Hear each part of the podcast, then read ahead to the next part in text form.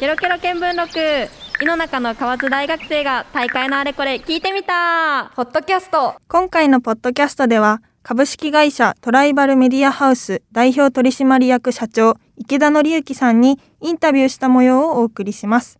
8月1日放送に入りきれなかった部分も含めたロングバージョンです。それではお楽しみください。ケロケロ見聞録ご多忙の中本日はお時間を頂戴しありがとうございます。よろしくお願いいたします。よろしくお願いします。今月の番組ではソーシャルメディアをテーマに議論を進めております。まず御社の業務について特にソーシャルメディアとどういうふうに関わっているのかについてご紹介していただけますか？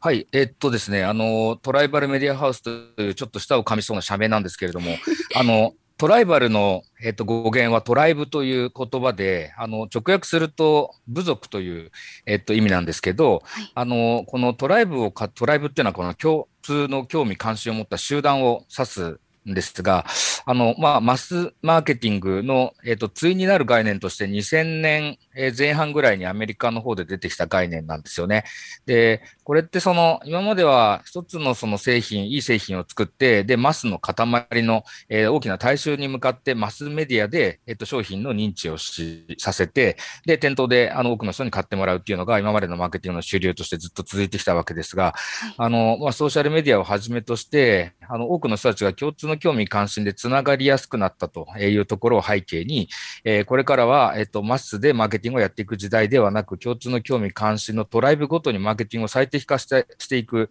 時代だ、みたいなことが、まあ、言われていた、あの、時代がありました。で、うちの会社2007年に設立しているんですが、あの、時代としては、アットコスメとか価格コムとかアマゾンレビューとか食べログのような、まあ、いわゆる口コミサイトというものが出てきて、えー口コミ経済圏が盛り上がって、まあ、多くの人が買おうと思ったけど、口コミ見て買うのやめたわとか、えー口コミサイトのランキング見て興味を持って買っちゃったみたいなことが発生をし始めていた時代と、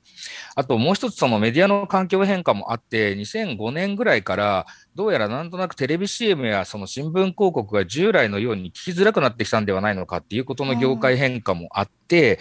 で、えっと、まあ、 mixi とフェイスブックが2004年にできて、日本ではブログが2005、6年から流行り始めて、で、どうやら、えっと、今までのそのマスマーケティング、から口コミが非常に重視されていくマーケティング環境に変わってくるのではないか、みたいなことが、まあ、2005、6年ぐらいですかね、言われていて、世の中では Web2.0 っていう言葉が流行った時代がありました。で、うちの会社2007年設立なんで、あの、大企業の宣伝部、マーケティング部、広報部の皆さんが、えーこれからそのソーシャルメディアというものとどのように付き合っていったらいいのか、どのようにマーケティングに活用していったらいいのかみたいなところを、まあ、専門的に支援をする会社が世の中にまだあまりなかったという時代に、えー設立した会社です。なので、お客様はそのスーパー、コンビニ、ドラッグにあの商品品が並んでいるような、いわゆるその大手企業のあのマス商材、えですとか、あとは自動車、えーあとは家電、えーあとは航空サービス、外食、まあ、様々なそういった大企業の宣伝マーケ広報部の皆さんに対して、えーいかに、えー、Twitter や Facebook、Instagram、LINE、YouTube 等の、まあ、消費者が主役の、えー場所において、企業はどのようにその、活用というよりは参加をして、えーそこで、あの、消費者にうざがられないようなマーケティング活動をしていくべきなのかという、まあ、心得や作法、えールールみたいなところを、あの、指導させていただきながら、マーケティングを、まあ、一緒にやっていくと。まあ、そんなようなことをやっている会社です。ありがとうございます。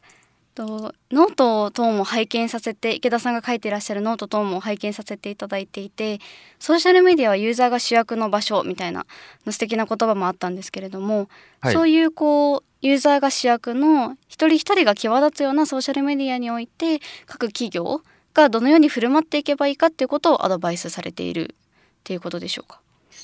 そうですね。あのやっぱり今までは広告宣伝予算をたくさん持っている会社が多くの商品を売ることができるっていう、まあ、時代が戦後、えー60年ぐらいずっと長らく続いてきたわけはい、ですけど、その、あのーソーシャルメディアというものが出てきたことによって、まあ、人がコンテンツになったり、メディアとしての機能を果たし始め、えー情報の受信者だけではなくて発信者にもなってきましたねと。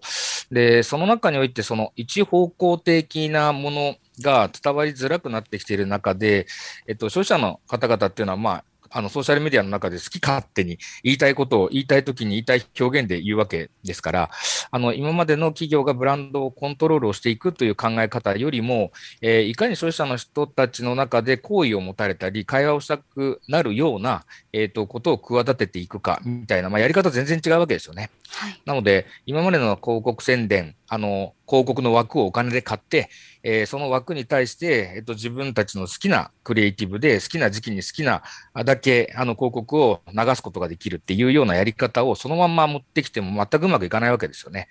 なので、あのそこら辺のあの違いみたいなところも、あのこう共有をしながら、ソーシャルメディアの中に最適なそのマーケティングのやり方みたいなところを、えー、企画をして、まあ、一緒に実行していくみたいなことをやっていると。な感じですかね。はい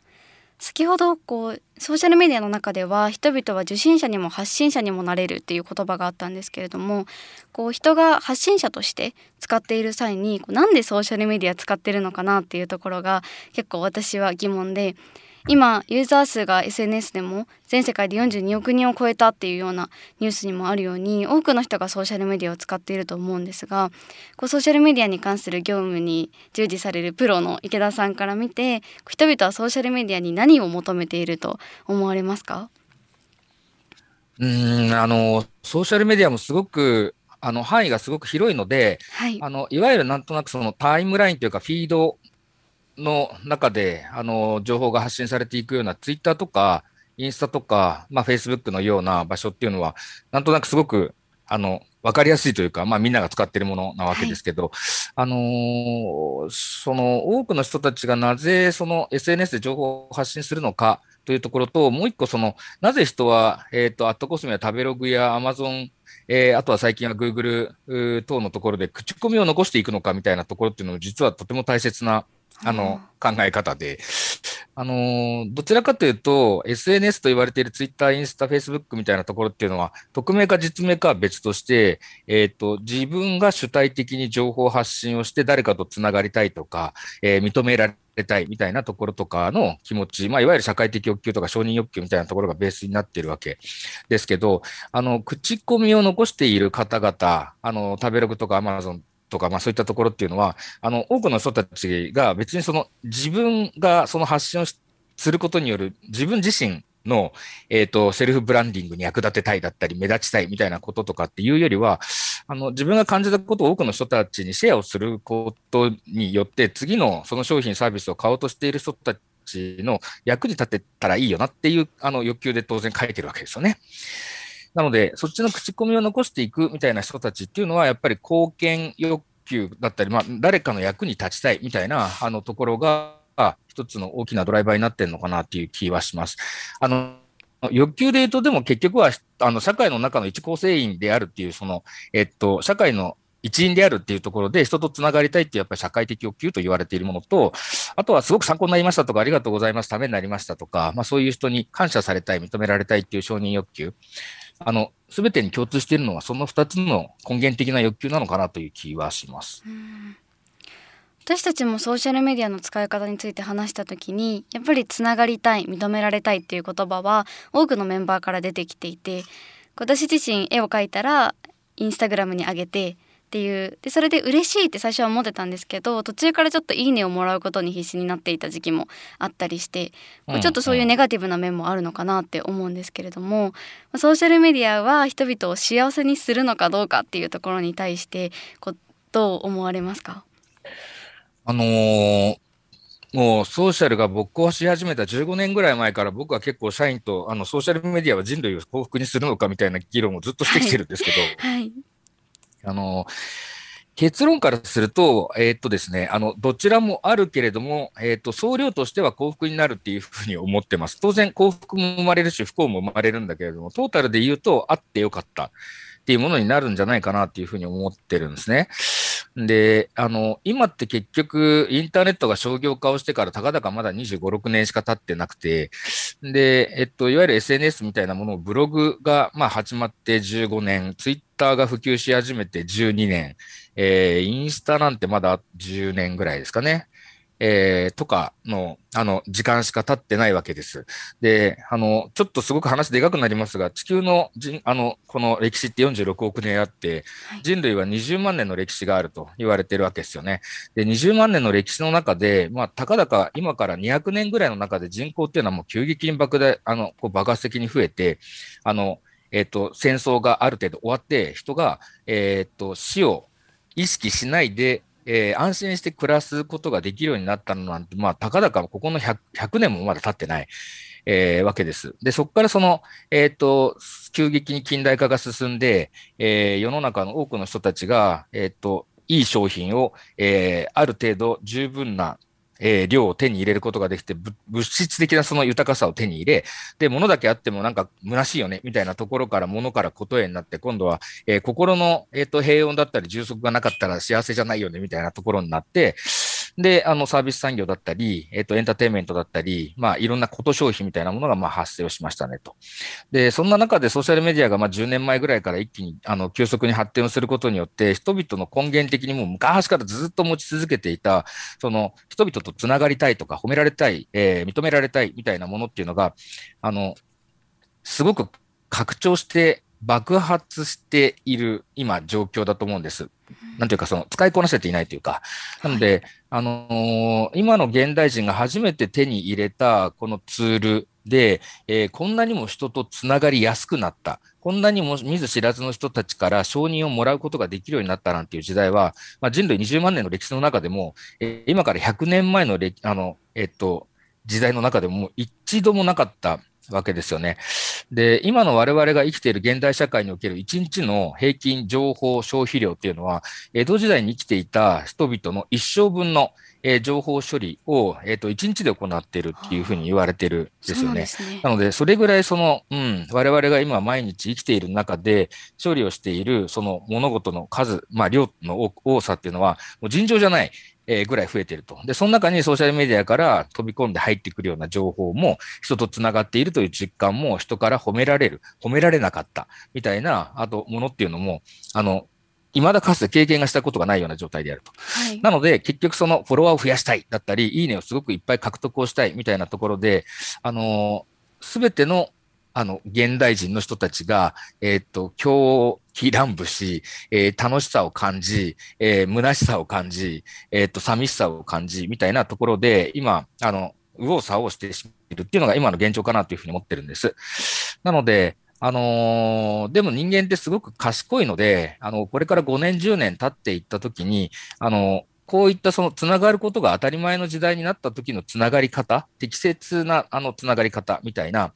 えっと、ものっていうのは、あの、どんどん身につけていくんじゃないかなっていうふうに思ってて、今ってなんかもうやれることをとりあえず全部やって、えっと、こう適正なレベルを超えて極大にそのフォロワーを増やしたいとか、いいねを獲得したいみたいなところで、あのー、みんなが突っ走っちゃったわけですけど、いやいや、どうやらなんかそれってあんまり持続可能じゃなさ、ないっぽいよとか、やればやるほどなんとなく幸せを実感できなくなっていくっぽいよみたいなことって、どんどんみんな学んでるわけですから、なので5年、10年経ってくると、そのソーシャルメディアとのうまい付き合い方みたいなものを人類全体がもっと学習していってんじゃないかなって、そんなまあ、ような気もするんですよね。はい。なので、今はなんとなくその、えいいところもあるけど悪いところも目立ってきたねみたいな話とかされてるんですけど、それもぐるぐる何周かして、はい、あの、粗熱が取れていくんじゃないかななんていうことを思ってます。あその使いこなせてないっていうのはまだ人類がその多くの情報であったり多くのメディアに慣れていないっていうところが大きいんでしょうか、うん、そうですね、まあ、制御できてないというかあのソーシャルメディアに使われてしまっているっていうような状況にあるんじゃないかなっていう気がします。なるほど。ちょっとこううって思ったところが私たちがケロケロ見聞録を発信する際にも複合的にメディア展開をしていこうということでいろいろなメディアを使っていて確かにでもその中で何が合っているのかとか自分たちの目的にどのメディアが合っているのかっていうところを十分に考えられていなかった部分もあったかなっていうのでこう確かに効果検証は必要だなってお話を聞いていて思ったんですけれども、うん、こうソーシャルメディアもいろいろな形があるっておっしゃっていた中でこう一人一人に合う合わないどのメディアが合っているとかっていうところをしっかり考えていく必要があるっていうことでしょうか？うん、あのー、えー、っと、すべての人たちが SNS 使いたいとか楽しいって思うものじゃないじゃないですか。はい、皆さんの周りにも多分、あの、全然ツイッターの面白さがわからないだったり、なんか、あの、なんですかね、僕の周りにももう全然ツイッターもインスタグラムもあのフェイスブックもアカウントすら持ってなくてやってないみたいな、えっと、人たちって年齢問わず全然一定数いて、で、なんでそんな見ず知らずの人たちと繋がって面白いのだったり、あの、そんな知らない人からのいいね獲得して何があの楽しいのみたいな、えっと、人たちも一定割はいてで、そういう人たちって別にそのリアルな生活の中で普通に生活してて十分満足しているし幸福を感じているみたいな。人たちもいるので、あのー、なんとなくそのや、やるのが当たり前、みんなやってるみたいなのって、さっきのお話の通り、この10年の中でなんとなくブオーってみんながそっちに向かってったんですけど、はい、あの、やる人、やらない人、楽しめる人、楽しめない人みたいなものがもっと明確に分かれていくんじゃないかなっていう気はしてます。Facebook は風文脈でつながっているので、あのいつ誰がどこでだあの誰と何をしたみたいなその情報ってあのすごく流れてるわけですけど、はい、まあ、ぶっちゃけて言うと、その人が誰だか知らない人から見ると、その情報って全く価値がない情報が Facebook 上には大量に流れてるんですよね。なんで、その風文脈の情報っていうのは、あの、その人を誰だか知っているから価値はないけど意味があるっていう情報、えー、だと思ってるんです。あの、今日は誰々とどこで、どこでラーメン食べたよみたいな あの写真とか流れてきたものって情報として価値はないけれども、その人を知っている人たちからすると意味がある。わけですよね。なので、それってどっちかっていうと、その社会的な生活をしている中において、えー、人間関係が成立している中でのコミュニケーションっていうのは風文脈が成立するわけですから、あの、その中でこの前誰々とどこどこでラーメン食ったんだよって言ったら、えー、そうなんだっていう話が成立すると。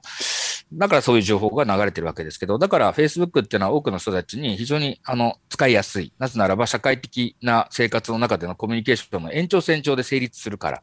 ですね。で、Twitter は一方で逆で、あの、フォワット文脈の情報が非常に多いので、君がどこの誰だかは知らんが、君が投稿しているこの情報は興味深いねとか面白いねとか笑ったよとか感動したよっていう話のフォワット文脈のあの情報が流れてるので、あの、誰が発信しているのかっていうのはどうでもよくて、えその投稿がされているコンテンツそのものにフォワットとしての価値があるみたいな、えっ、と、ものなわけですね。なので、あんまりその社会的な生活の中と一致してないコミュニケーションスタイルがツイッターの主流、情報の中での主流なので、そういったことをやりたいだったり、やることの意味を感じるだったり、楽しいって思う人って全員ではない。えー、って考えると、やっぱりツイッターの方がフェイスブックよりも、あの、使う人を選ぶというか、あの、いうところはあると思います。はい。確かにこうツイッターを使っている人フェイスブックを使っている人っていうのをリアルで思い浮かべてもちょっとなんかこんな人こんな人っていうのがちょっと思い浮かんできてでそれぞれ違う属性を持っているのかなっていうふうには私も思いました。はい。今回そのソーシャルメディアっていうのと同時にこれからの時代で私たちが幸せになるためにはっていう副題をつけているんですけれどもその中でこれからについて少し視点を移させていただきたくってこう先ほどもちょっと私たちが情報が多い中からソーシャルメディアに慣れていくんじゃないかみたいなお話もあったんですがこれからソーシャルメディアってどういうふうに形を変化させていくか想定がありましたら聞かせていただきたいです。うんとですね、あの結局、ソーシャルメディアって、まあ、ただのネット回線なので、あの、何かあるのかって言ったら、まあ、別にそこには何もなくてですね、人とつながりやすくなっている機能があったりとか、はい、あとフォローしたりされたりっていう機能があったり、いいねされたりしたりみたいな、まあ、ものだけしかない場所で、すべての、あの、えっと、コンテンツっていうか、行われていることっていうのは、まあ、そこには人間しかいなくて、人間の営みが、まあ、電気信号として可視化がされているっていう場所に、あの、過ぎないっちゃ過ぎないわけですよ。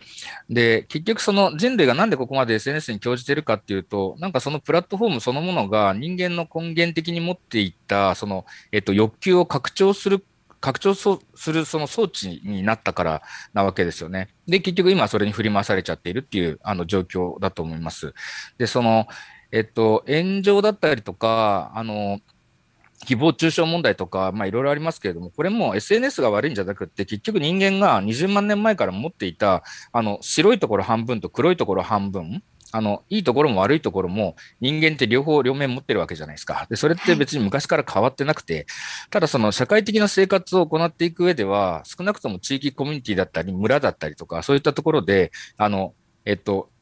人間っていうのはその社会を作って一緒にこう生活をしている社会的動物なわけだから、一人ですげえ変なこと言ってたりとか、常に誰かに誹謗中傷の言葉を投げかけてたら、結局その、あの、社会生活が成り立たないわけですよね。なので、あの、社会の中での規範の中で人々が生活をしていくためには、黒いところをあんまり出さずに、白いところを前面に出しながら生活をしてくるっていうのが、あの、リアルな社会の中で、えっと、の、まあ、一つの規範だったわけですよね、ルールとか。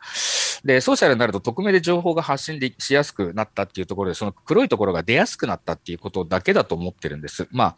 ですからね。なので、あの、人間がどんどん SNS によって邪悪になっていってるっていうことでは全くなくて、もともと持っていた黒いところが、あの、出しやすくなっちゃった。で、出しても、社会的な生活に影響が与えられなかった。まあ今最近訴訟とかいっぱい増えてますけど、はい。っていうことだと思うんですよね。で、その、でもですね、まあ、さっきのその使いこなせてない問題っていうのも、結局ここにも出てくると思っていて、その、えっ、ー、と、たかだか10年なんですよね。あの、10年とか12年とかなので、あの、これからどんどん法整備も、えっ、ー、と、そうでしょうし、えー、あとはその、えっ、と、小学校とか中学校からの教育の中で、えっ、と、どのようにそのオープンプラットフォームとしての SNS と付き合っていくべきなのかだったり、えっ、と、実際の社会の中でやっちゃいけないことはソーシャルメディアの中でもやってはいけないのだ、だったり、まあそういうようなその当たり前の話が普通にその教育に組み込まれていくことによって、あの、これに関してもまあ徐々に減っていくだろうなっていうような気は、えっ、と、しています。ソーシャルメディアの形の変化ですね。これからどういうふうに変化していくのかっていうところを聞かせていただきたいです。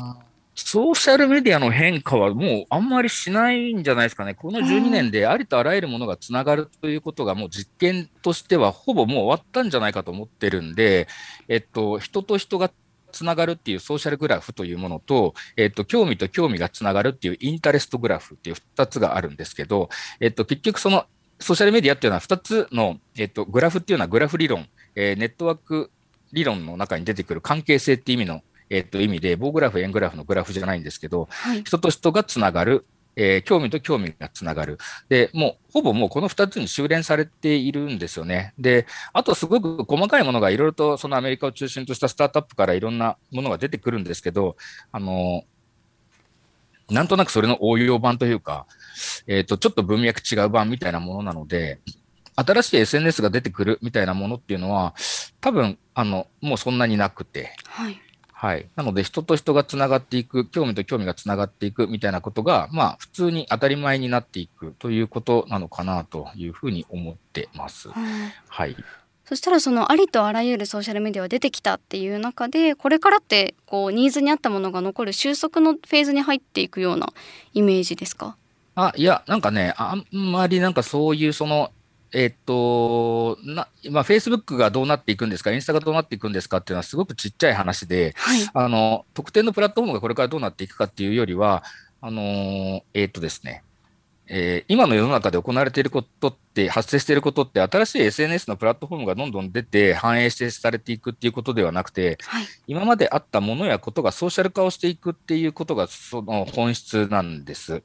なので、えっと、ちょっとノートにも書きましたけど、えっと、僕なんて48歳なので、中学時代とか当然ネットもなければスマホも何もかもないわけですよね。で、その、えっと、頃に、普通の紙のノートで日記とか書くわけですけど、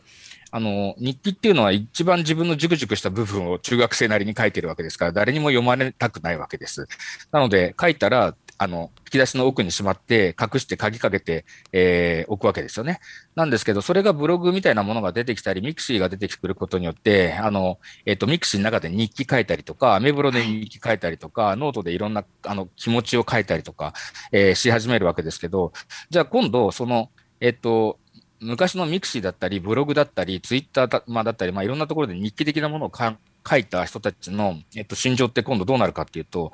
せっかく書いたんだから一人でも多くの人たちに読んでほしいだったり、はい、できれば反応してほしいっていう欲求になってるわけですよね。で、これが日記がソーシャル化をしているっていう意味であって、あの、今まであったものやことに人と人のコミュニケーションが介在をしていくことで意味性が変わるっていうのがソーシャル化の本質なんですよ。はい。なので、あの、これが今行起こっている、あの、社会の変革の本質であって、なんか Facebook ができて人と人がつながったね、だったり、インスタが出てなんか画像がうんぬんくるんだね、みたいな話っていうのは、あの、極めて表面的な話でしかなくて、あの、今、目の前にあるありとあらゆるものやことに人と人のコミュニケーションが介在をしていくことによって意味性が変わっていくっていうことが、これからより一層加速をしていくっていうのが、これから起こることです。あの、インスタなんていうのも、今までは皆さん写真を撮るっていう行為って一体何のために写真撮ってたかって言ったら、記録をするためにシャッターを押してたわけですよね。なので、記録の手段だったわけです。カメラとか写真が。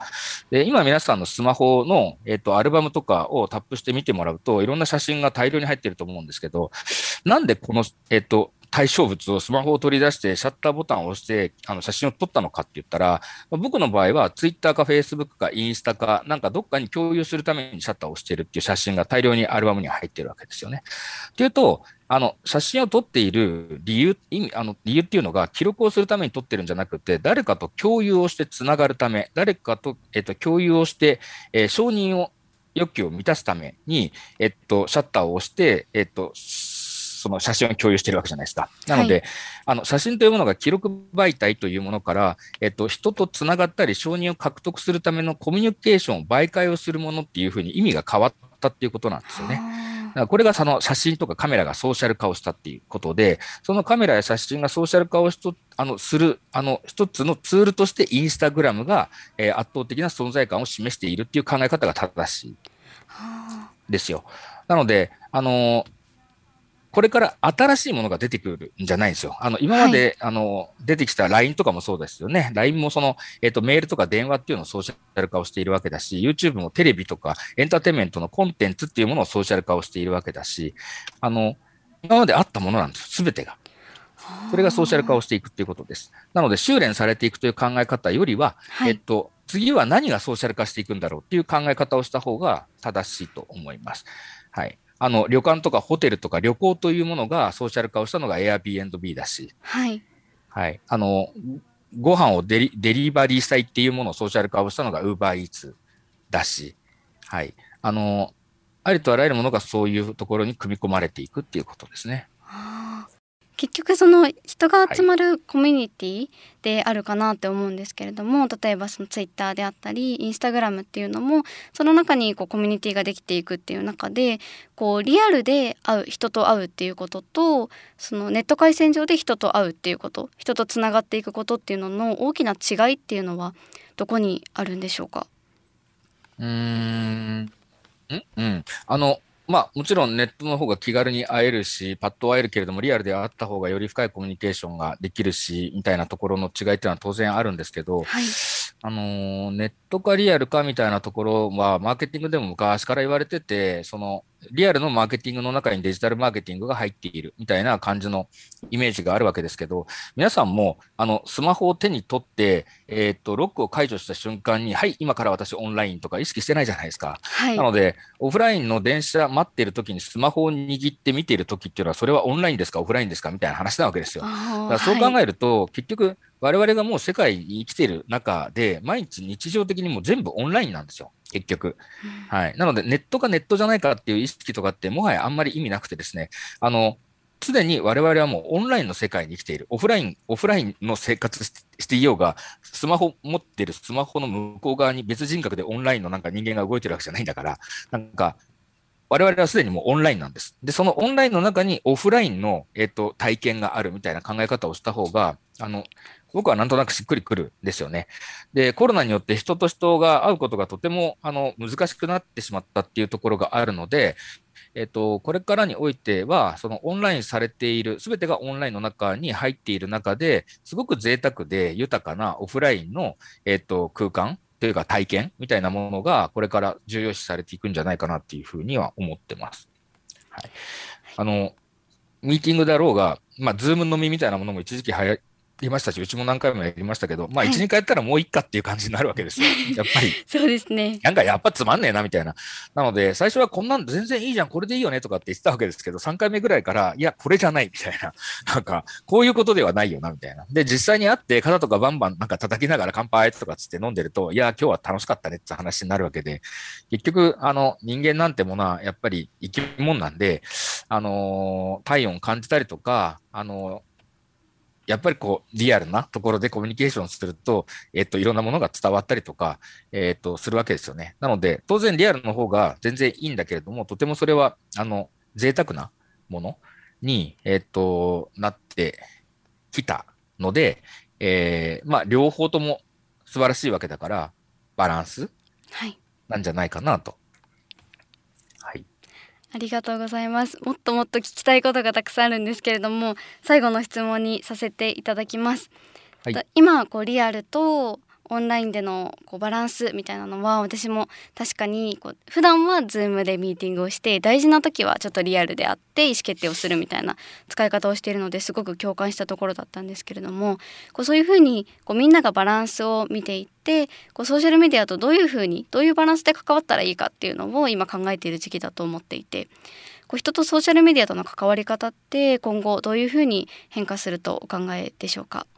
えーっと、なんとなくどうなんだろう。えっと、期待されている回答はなんとなくイメージ湧くんですけど、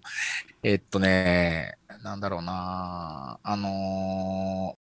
やっぱりうまく使うんだったらどうやって使うのがいいのっていうふうに思うと、やっぱりあの SNS っていうのは多くの人たちとつながりやすくなったわけですよね。で、人からの評価を獲得しやすくなった場所なわけだから、やっぱりそれを拡張、増幅させていく装置として使った方がいいに決まってるっていうふうに思ってるんです。なので、今日は幸せとか幸福っていう話もありましたけれども、やっぱりこれからのキーワードは信頼資本っていう言葉だと僕は思ってるので、あの、どれだけ多くの人たちが、えっ、と、なんだろう、リアル、ソーシャル含めて、あいついいやつだよね。だったり、あの人が何か困ってるんだったら助けてあげたいとか、応援をしてあげたいとか、あの人には借りがあるとか、いつも助けてもらっている。いつも有益な情報をもらっているから、何か恩返ししなきゃ、みたいなことって、まあ、いわゆる信頼資本だと思ってるんです。なので、フォロワーが多いけれども、えっと、疎まれてたりとか、あの、えっと、好かれてなかったら、フォロワーが多くたって信頼資本なんて全然ないわけだし、フォロワーが仮に1000人だとしても、その1000人の人からものすごい感謝されてたり、頼りにされてたりとか、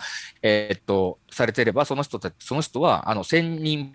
分の信頼資本を、えっと、獲得をしている。で、そんなことって、そのツイッターとか SNS がなかったら、あの、実社会の中で不特定多数の人たちの中における信頼資本を獲得をしていくなんて、なかなかまあできることじゃなかったわけじゃないですか。はい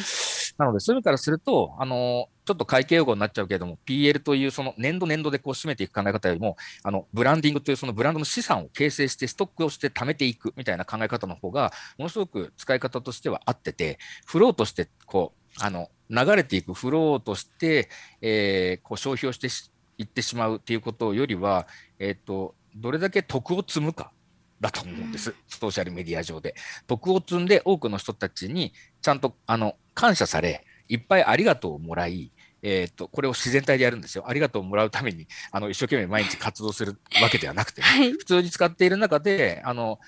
この人、すごいいい人だな、えーって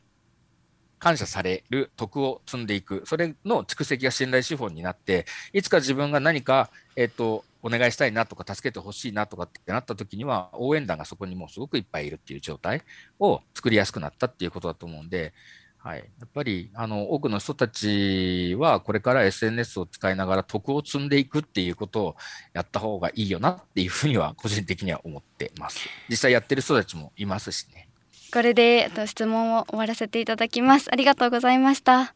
はい。ありがとうございます。ケロケロ見聞録。井の中の河津大学生が大会のあれこれ聞いてみた。ポッドキャスト。以上ケロケロ見聞録ポッドキャストでした。Love FM Podcast. ラブ f m のホームページではポッドキャストを配信中。スマートフォンやオーディオプレイヤーを使えばいつでもどこでもラブ f m が楽しめます。ラブ FM.co.jp にアクセスしてくださいね。Love FM Podcast.